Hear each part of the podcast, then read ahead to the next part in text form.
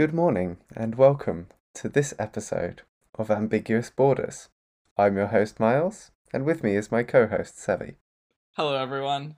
So, this podcast aims to introduce you to different cultures, debates, and I guess disputed areas, along with geographical regions across the world. Um, giving a hint at what our topic is going to be today. Yes, so as you may have clicked on, today we're going to be talking about the Darien Gap and specifically um, why crossing the Darien Gap is so dangerous. Did I get that right? Yeah, why is it dangerous? If Why it is is it dangerous dangerous? at all. we Ah, will cover okay. that. So, um, a little secret. Uh, I selected the the place, and do you want to tell me how much you knew about this before we started um, that So- process of looking up? I didn't know it by name. You were like, the Darien Gap. I'm like, where's that? I've never heard of that. And then I looked it up and I was like, oh, I have heard of that. I just hadn't connected the name and the place in my head. And it is the main, like, kind of where Panama uh, touches Colombia or where North America, like, connects to South America in this little, like, I think we said it's about 50 kilometers wide at its uh, smallest amount. And it's not the smallest that uh, North and South America ever get. It's a little bit smaller where the uh, Panama Canal is, but it is like kind of the main, I'd say, point where North America and South America uh, connect. Yeah. So it has the Gulf of Panama on its west southwest coast, and it's they call it actually the Gulf of Darien, which is part of the uh, Caribbean Sea on the northeast. Um, and I think they call this part of Panama the Isthmus, the Isthmus of hmm Panama, and I think this specific bit they may call sometimes the Isthmus of Darien. Yeah, And then the Darien Gap, like we talked about, I alluded it was a geographic region. It's not part of Panama. It's like Panama and Colombia. It's it's the region uh, where Colombia. sorry, Colombia. I should know that from our episode on Colombia and why they like coffee. Um, but the the main point is it's not just like let's say a region of Panama or a um like state within Panama. It's actually like kind of the region of two countries, which is kind of interesting. Yeah, um, what's more interesting is it's quite a a jungly place. Uh, I'm sure you've Googled, oh, how how easy is it for me to sit from my comfortable California home and go down and see the Patagonian mountains on my road trip because you've always wanted to guess that. And Google will always say, can't do that. Yeah. Error. No. So you're alluding to why it's called a gap. It's that there's a Pan American highway. You can actually go up from Prudhoe Bay, Alaska, all the way down to the bottom of Argentina, with one exception, with one gap, which is the Darien Gap. So it's really interesting because uh, everywhere I've seen says that it's called the gap because of this gap in the highway. hmm But there is a, I didn't think that at all initially. So gap is an actual geographical term, Okay. uh, like a technical term, and it is a low area between two higher elevation land masses. Um, so such as like some hills or mountains, like a, a flat valley Okay. flat river plain valley. Um, they're similar to passes. Um, sometimes they can actually be more rugged and difficult to navigate than that. And um, then you can get like the most rugged sort of gaps are called notches, which is kind of that gives a bit more visualization of it being a, a cut uh, cliff. So geographically, is this a gap? Well, as we've sort of just mentioned, this is a bit of a spectrum. You, there's no real definition of what gradient it has to be to be a gap and what it has to be to be a notch. And um, and I looked up the, the topography, and on either side of the coast there are mountains, and it is low-lying, swampy marshland in the middle. I, yeah, I thought that like the border between the two countries followed like the ridge of the mountains. That that's like another hill, but in the middle it's no more than Okay. what they may call as like a hundred meters high, whereas on the edge it's almost a thousand meters with the mountains. So it could be referred to as a gap in that way as well, and maybe that's been lost in translation, or maybe it's got nothing to do with it. I couldn't find any evidence as to um, anything other than the Wikipedia site, which said it's called a gap because there's a gap in the highway, and I was like, So do you know what the that's called in Panama? This area? "Is it the plug?"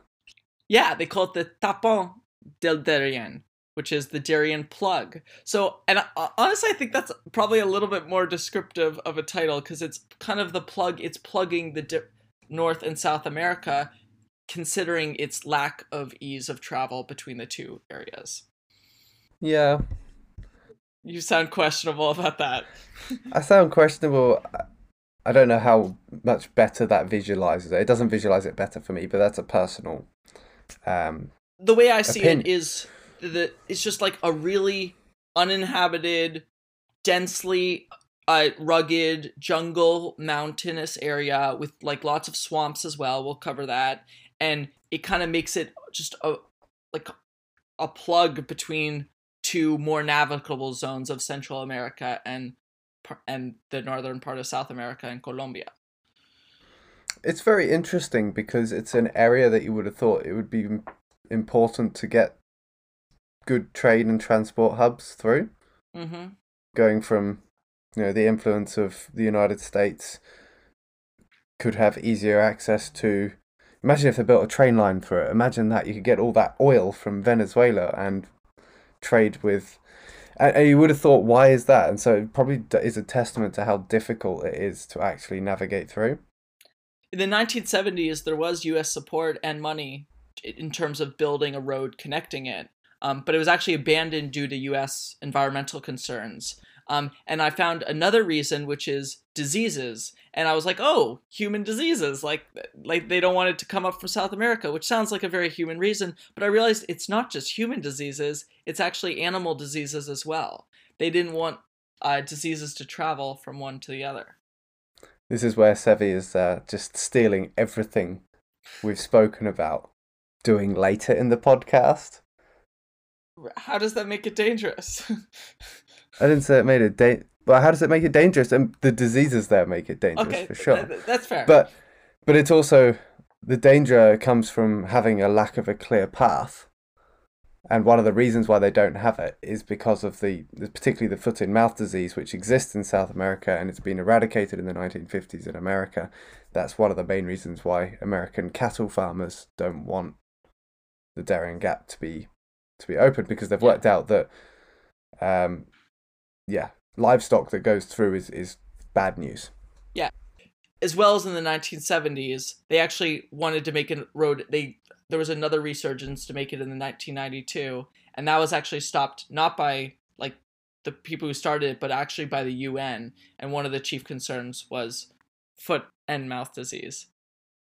We are going to do something different this episode. Normally we spend 20 minutes talking about the area and then we spend 20 minutes talking about the question but in this episode i think like it's so mixed and so like jumbled together and we've already jumbled it all already so i think it's going to be a lot more fluid so we'll see how that works for us So, why is crossing the Darien Gap so dangerous?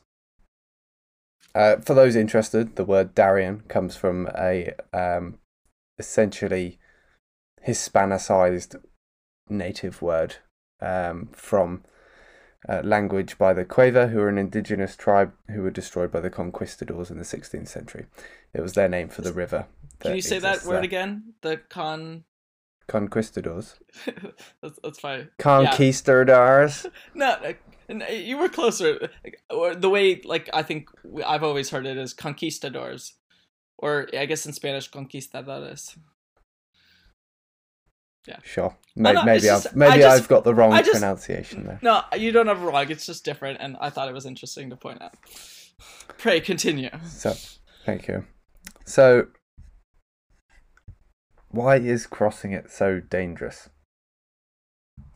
is it dangerous Well, the answer is, I think, quite emphatically yes. Yes, it's quite emphatically yes. Yeah, almost as dangerous as living in the US. Some would say.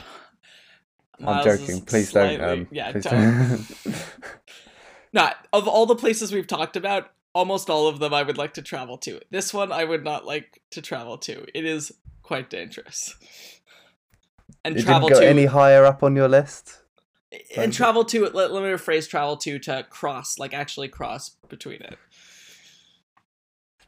Yeah. So, um, we we mentioned a bit about the people. Um, people in Panama have uh, created the largest national park in Central America. Here, It covers roughly six thousand kilometers squared of land, and that was made in 18, 1980.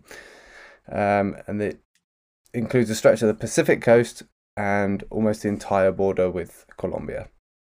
Um, So Mhm. that's just that kind of tells you that it is now sort of protected the area. So because national parks are more difficult legislatively to to build on and um, to create roads. So And it also goes to show you this is the largest in Central America. Like this is a the Darien Gap is a large area, um, despite it being like a thin, like besi- besides it being an isthmus and Panama being quite thin. Mm-hmm. yeah. So what makes a place dangerous? Um, I feel like a, there's a lot of things that make it dangerous, and in the Darien Gap's situation, it is a lot of things that make it dangerous. what should we start with, Zoe? what should we start? Let's start with the flora and fauna, since you, Flora and fauna. yeah. Plants couldn't possibly hurt you. I, I most plants are not that dangerous, but again, the word is the keyword is most. Yeah. So, um, my favorite plant, I say favorite, the, the most dangerous uh, plant, Your favorite is- dangerous plant. yeah, is the chunga palm. okay. And actually, the native population, the indigenous people to the area, use these to make furniture, hats, jewelry, fishing nets, a lot. So they, they have mastered the uh, the leaves of the the palm. However, the trunk of the palm is covered in long black spines. They point in multiple directions, so you can't just pat it in one way. It's not like And- thorns on roses. It's like they're everywhere, they're long, and they're in different directions. They're up to eight inches in length, um, and that's twenty-five centimeters ish. Uh, You gave it in my unit, so I'm, I don't know. Yeah, yeah, it's twenty-four, I think. Twenty-four uh, centimeters. So, um, to make matters worse, the spines, the spines attract bacteria as well. So, your chances of being punctured, a puncture wound by these spines on this palm tree, uh, you are most likely going to end up with a bacteria infection. Wow. Uh, so even the plants are unfriendly here. So it's not like you're just stabbed and you have like a I don't know ten percent chance of getting an infection. It's like you stabbed, you'll have a really good chance of getting an infection. Yeah, yeah, yeah. Just do a few odds for that. So yeah, that's my um, tree, and then you have things like spiders, which are. Um, I don't think we really need to go into too much detail about spiders, but we can imagine this is the jungle of rainforest. They're going to be big, they're going to be mean, and they're going to be uh, venomous. Or And they're poisonous. gonna stay in your hiking boots overnight. They actually live a lot in like the bananas as well. There's this particular spider Uh-huh. called the banana spider, which is which is uh, bad news. Um, they call it um, one of the most medically important spiders.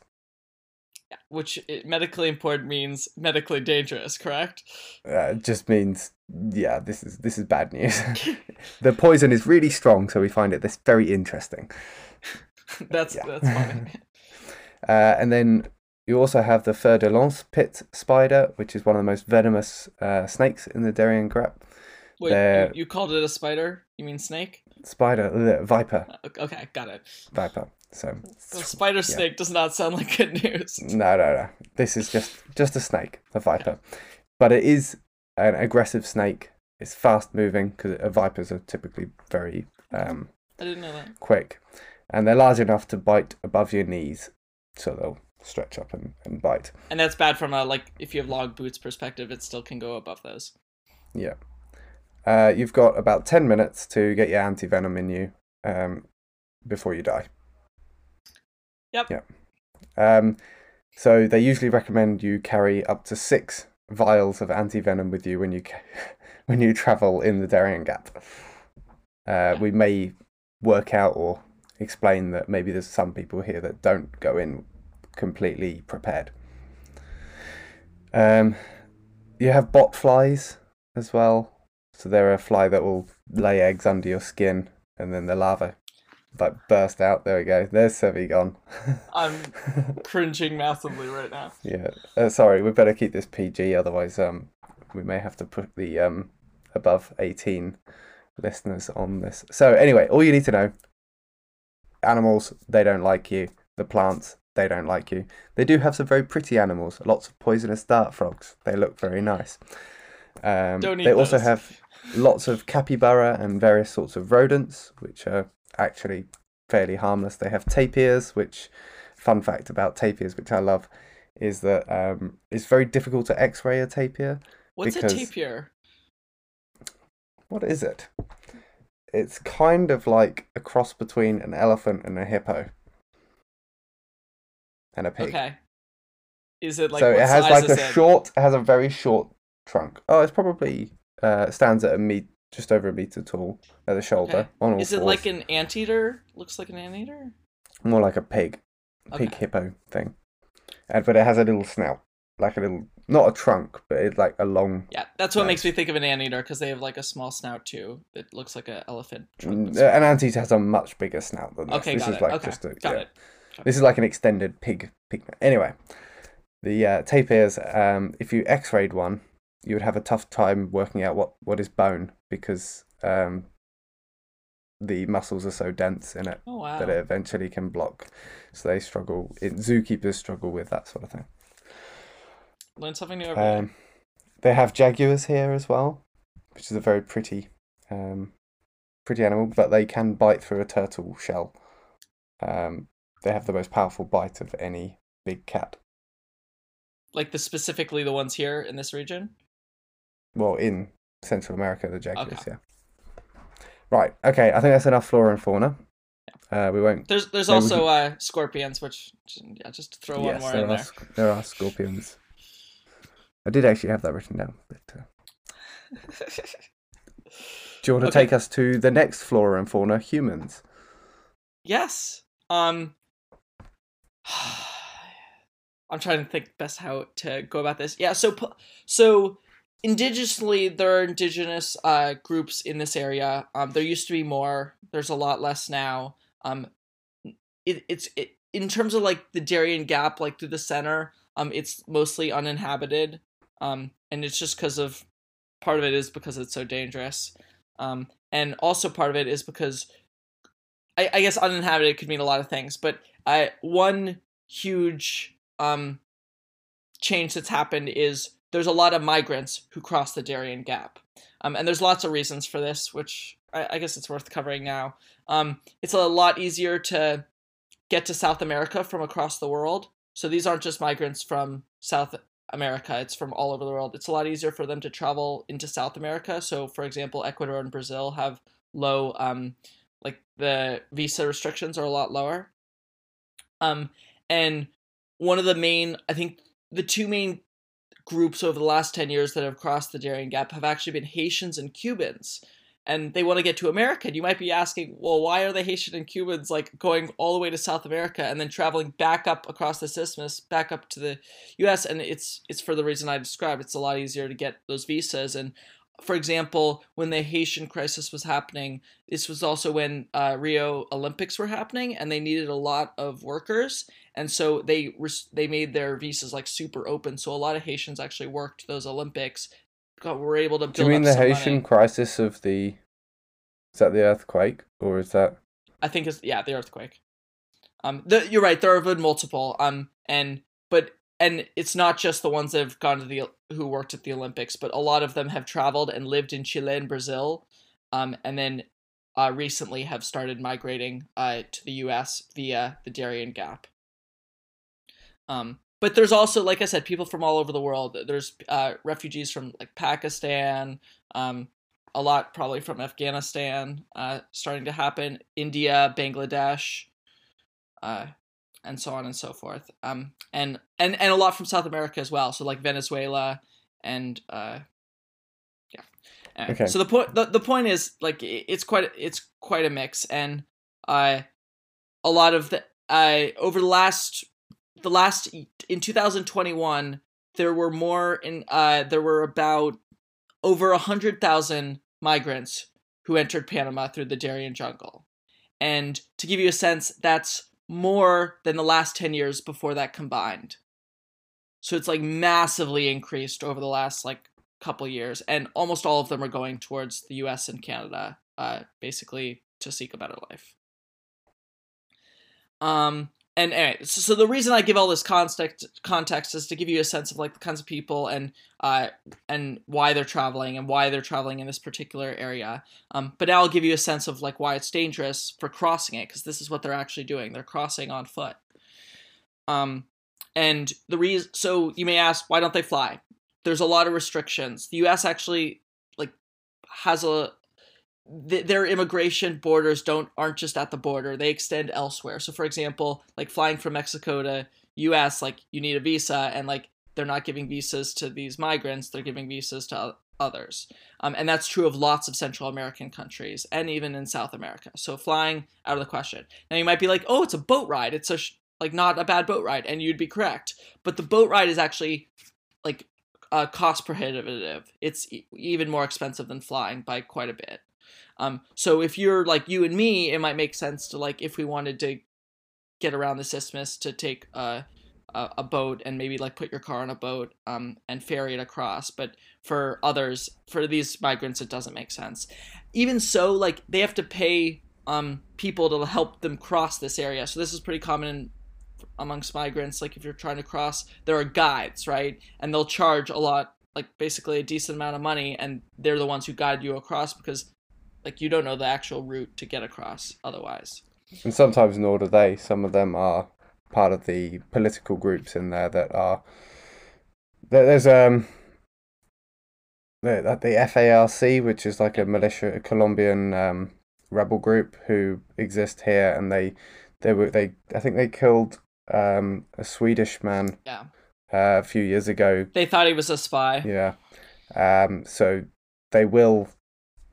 That there are a lot of uh, attacks and so on and so forth. Yeah. And a lot of times they, they'll have guns, they'll come up to migrants and like hold them at gunpoint and make them give them all their stuff. So this is all their food, all their water, all their supplies, everything. Um and like for them it's like they can live in this jungle cuz like they can just do that, but for the migrants it's like they lose everything and to give you a sense like this traverse, let's say you're an able-bodied person, it's probably going to take about 5 days minimum, probably closer to like 7 or 8 days. And again, that's if you're like physically walking every day and camping and aren't stopped by a, mil- a million things that could slow you down, um, which we'll uh, go on to cover. So, like, a good example is one of the leading causes of death. This wasn't, I really tried to find where, so a lot of these migrants who cross end up perishing. And uh, again, like, it's 10,000, over 100,000 have crossed in the year deaths in terms of bodies that have been like returned to Panama, it's closer to like a hundred, but there's way more than that that are unrecovered. And one of the it was hard to figure out exactly what the causes are, but one of the main ones is they have to cross these long these rivers, and these rivers are like gushing with water. This is one of the rainiest places in the world, talking about climate, and a lot of people are washed away um, crossing these rivers, and a lot of the times they wait for the river to like subside so they can cross, but it never does because it's so rainy, and so eventually they have to cross because like they're they've run out of food. Yeah. They also say that um, if you uh, remains of um, deceased migrants uh, exist on the tracks uh, all the time, like that's a common sight on that journey. Yeah. And guides will like who go back and forth, they'll see people like stranded who have broken legs. Like you, you talked about the spikes and having an infection. There's no medical attention anywhere here. That's another reason it's so dangerous. Like even a small like infection, like a broken leg, like anything that slows you down, like it's it's almost a death sentence. Um they talked about one guy who was like crawling um and like eventually like it was just became a skeleton. You're always a skeleton, though. So Say again? Okay, eventually all that was seen is a skeleton. Uh, yeah. and like I said, it, it takes a week to cross, and so a lot of people, even people who are crossing, a lot of them like if they had known how bad it would be, they wouldn't have done it. But uh, these guides are like, oh, it's only one more day. They're promising things. One thing I s- saw that was awful is guides would be like, oh, we're almost there. And so people would drop their gear because they're like, oh, we're almost there. We don't have to carry all this food and water. And then it was still multiple days. Um, yeah, that is bad. Uh, you talked about the like the gunmen and the others, like the different groups around. Um, as well as killing and and stealing. Like a lot of them will steal all these migrants' money, who they they literally have this money like they sold everything at home and this money is going to either the guides or to getting them all the way to america and these people steal all of it like right there at the darien gap which is arguably the most dangerous part of the whole journey yeah um i saw interestingly um it it actually became more dangerous in the 90s due to um uh, political unrest in colombia um, so it has been less dangerous in the past Interesting. And I have you mean seen, more dangerous? It was less dangerous in the past. Because okay, I keep going. Because there wasn't the rebel groups okay. in the Darien Gap at the time, because the countries were more stable. Mm-hmm. Uh, and I've also seen that um, there's a lot of drug smugglers and gangs in the areas as well, um, which also uh, prey on vulnerable people so when we're talking about the migrants who are obviously going to be extremely vulnerable at this point, and uh, but I did read that in um, the east side of the Darien Isthmus, it's actually relatively safe, mm-hmm. uh, and you can take motorboats across the Gulf of Urabá, um, which is um, in Colombia, and then you can sort of like hop around the coast uh, on boats, and that's actually the safest option. Um, so that's that part of it has improved. Um, but again, but I don't is... think it's always the easiest option for migrants. Um, no, cost wise or otherwise. Um, yeah. yeah, yeah, exactly. And I saw that uh, the first crossing by car was in 1928. What kind of car is... was it, Miles? Do you know? No, I, I, I, I, I'm like laying you up. Uh, I think it was.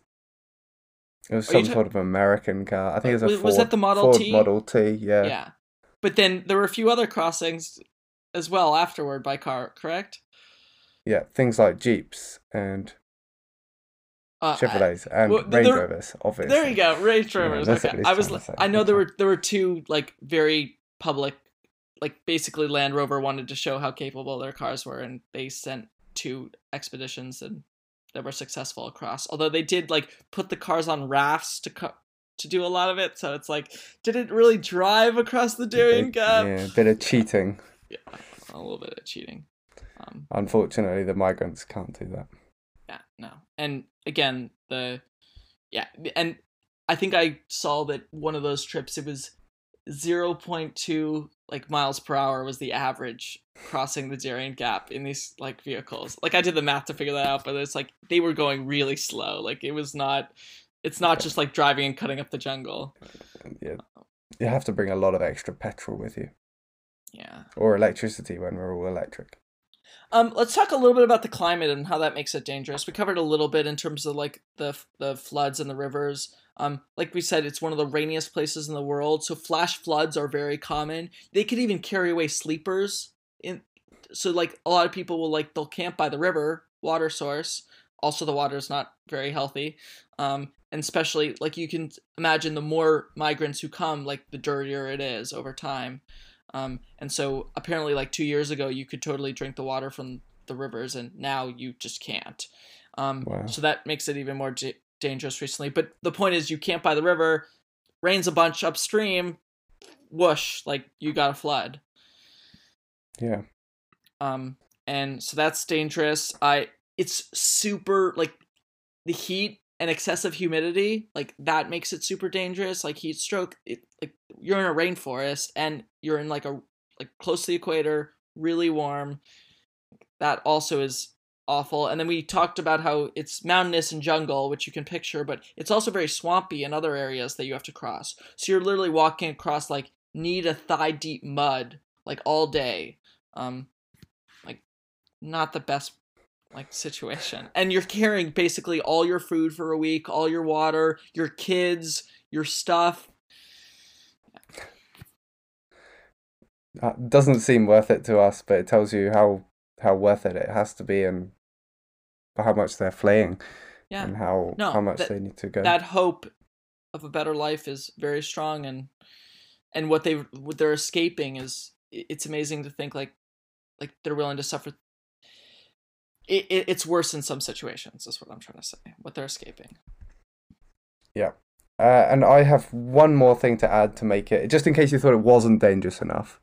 Um, the U.S. military um, in the Cold War did a lot of exercises down in the Darien Gap, and they thought, "Oh, this is a this is a fun idea. Let's uh, practice dropping some bombs over this. No one lives here." And um, so there's a lot of undetonated, unexploded bombs in the Darien Gap. So just in case you uh, didn't think it was dangerous enough, you have U.S. Cold War era bombs Yeah. waiting for someone to just in case you're not washed away stabbed by a tree bit by a snake bit by a spider you could Yeah. step on a Mhm. landmine Yes. So, um, I think we've sort of summed up why crossing it is so dangerous. So, I thought we could just finish this off um, and say, um, do you do you think they should um, make it less dangerous? Do you think they should try and put a road through it? Do you think they should try and what what can rather than saying what can we do as individuals, but what should the world and the West do? Should we do anything? What should there's clearly people trying to cross this who are dying needlessly. What can we do? Yeah, it's a hard question. I'll I'll answer it in like the general why it's not first, and then I'll maybe give my own opinion. But politically, there's just there's not a huge will to connect the Pan American Highway in this small gap. Like to give you a sense, like the Pan American Highway, like it's like it it's over. It's almost three times as long as the Russian highway from St. Petersburg to Vladivostok. Three times. That's all. That's crossing all of Russia. Um, and that's if it was connected, right? It's not connected by 0.34% of it, which is that last 66 miles or 106 kilometers that is the Darien Gap. Um, anyway, the, the point is, in politically, like, given disease crossing, environmentally, I don't think we've mentioned this yet, but environmentally, oh, you know, I guess we did. Um, environmentally is another reason they don't want to uh, add a road because basically make would make it easier for people to deforest certain areas because they now have a road to like access it. Um, just like kind of the uh, rainforests of Brazil are being deforested. Um, and then it's also in a lot of ways politically it's to prevent drug trafficking. You already have people like with backpacks like full with drugs crossing the Darien Gap um, as part of these different like fringe groups, but also just gangs. Um, and adding a road makes that a lot easier. Um, however, would it also would a road road make it easier to? but no, that's the good point. One thing I never knew before is migrants once they cross the Darien Gap, if they have the proper documentation, they can they Panama actually buses them from the bottom uh, like from where the first few towns after the Darien Gap all the way to Costa Rica on the north coast. Like and that's at the cost of the government. So it's like in a lot of ways I'm always thinking about the migrant journey them walking all the way up to uh through this through all of Central America, but no, it's actually like like Panama as an example, they're bust if they're across the Darien Gap. So in a lot of ways, like if they can make it across this awful beginning of Panama, they almost get like a free ride the rest of Panama. I don't Um, know how much without seeing this. I don't know how much that is a free ride, as you call it. No, it, it- Um, yeah. Like it could be quite a dangerous journey. You don't know if you're going to be bust. No, and, and also, you say it as a cost to the government. The government say that they, it may be more expensive to house, educate, and uh, integrate migrants, so it's cheaper for them. They're they're Yeah. essentially just they're moving the problem y- elsewhere.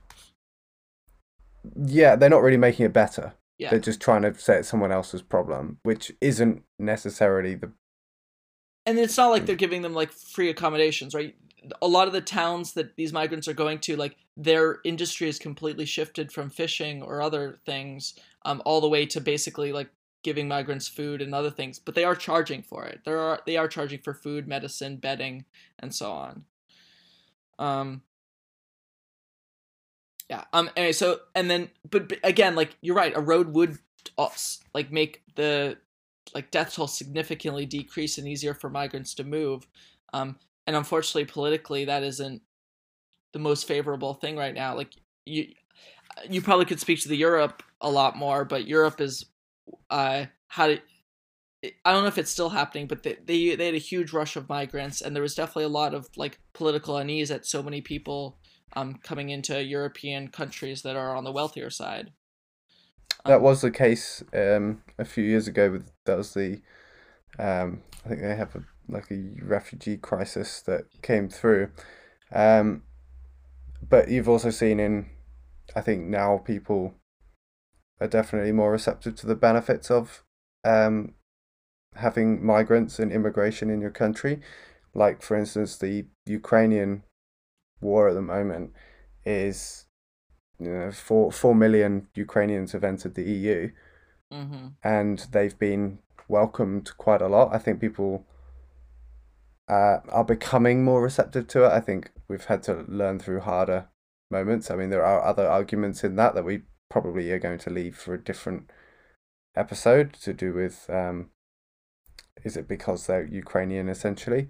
Mm-hmm. But um, but I think the advantages of having immigration is starting to be seen a lot more, and also the the unlivable areas people are now living or or fleeing um, is is getting greater and greater due to a number of factors, including climate change and uh, more wars, essentially. So, so just like people in Europe are like have been divided on that question of like how uh, accepting refugees and how many and blow, and all those questions. It's same in the U.S. Like I think we all we can both agree that like these migrants are going through hell and trying to find a better life and um, hopefully they can. So so now, what's your opinion? What should we do? I I don't think there's a silver bullet. Cause the road, like finishing the gap, like bridging the gap, um, pun intended, is like it cause a lot of consequences, both pro and con. Um. So, if you have a better answer, please let us know. Please comment if you are. I don't have a good answer.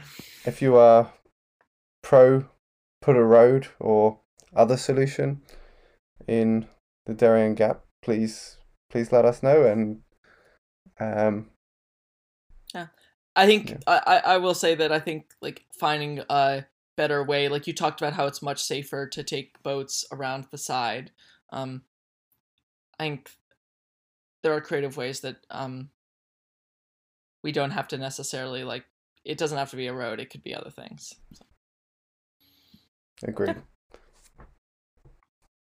so that is the answer to the question of episode 25 why is crossing the darien gap dangerous yes don't forget to follow us on all the socials. Uh, Sevy, do you want to remind us what they are? Because we haven't set them up yet. As of the uh, recording, they will well, be set up by this comes out. Don't worry. It, it, it's nice because like our, our, our new title uh, is the actual handle for all our different social medias. Um, ambiguous borders. So just add ambiguous borders um, on everything, and then we are we also have our email if you need to contact us ambiguousborders at gmail.com. Super simple, straightforward. Um, no more podcast thingy thrown into it. We also have the subscribe button that you should be hitting. Yeah. Uh, and a five star rating on um, Apple Podcasts. That does help us out a lot. Yeah. Um, Most of you guys listen on Spotify. Spotify, you can leave a review, but it's just a star review. Do that. And then, but if you want to like really help push the podcast up, the best thing to do is just pull out Apple Podcasts or Google Podcasts, depending on your phone, and leave a review that is written as well. Because that helps us be seen more in our category. Yes. And as they would say in the Darien Gap, adios. Adios.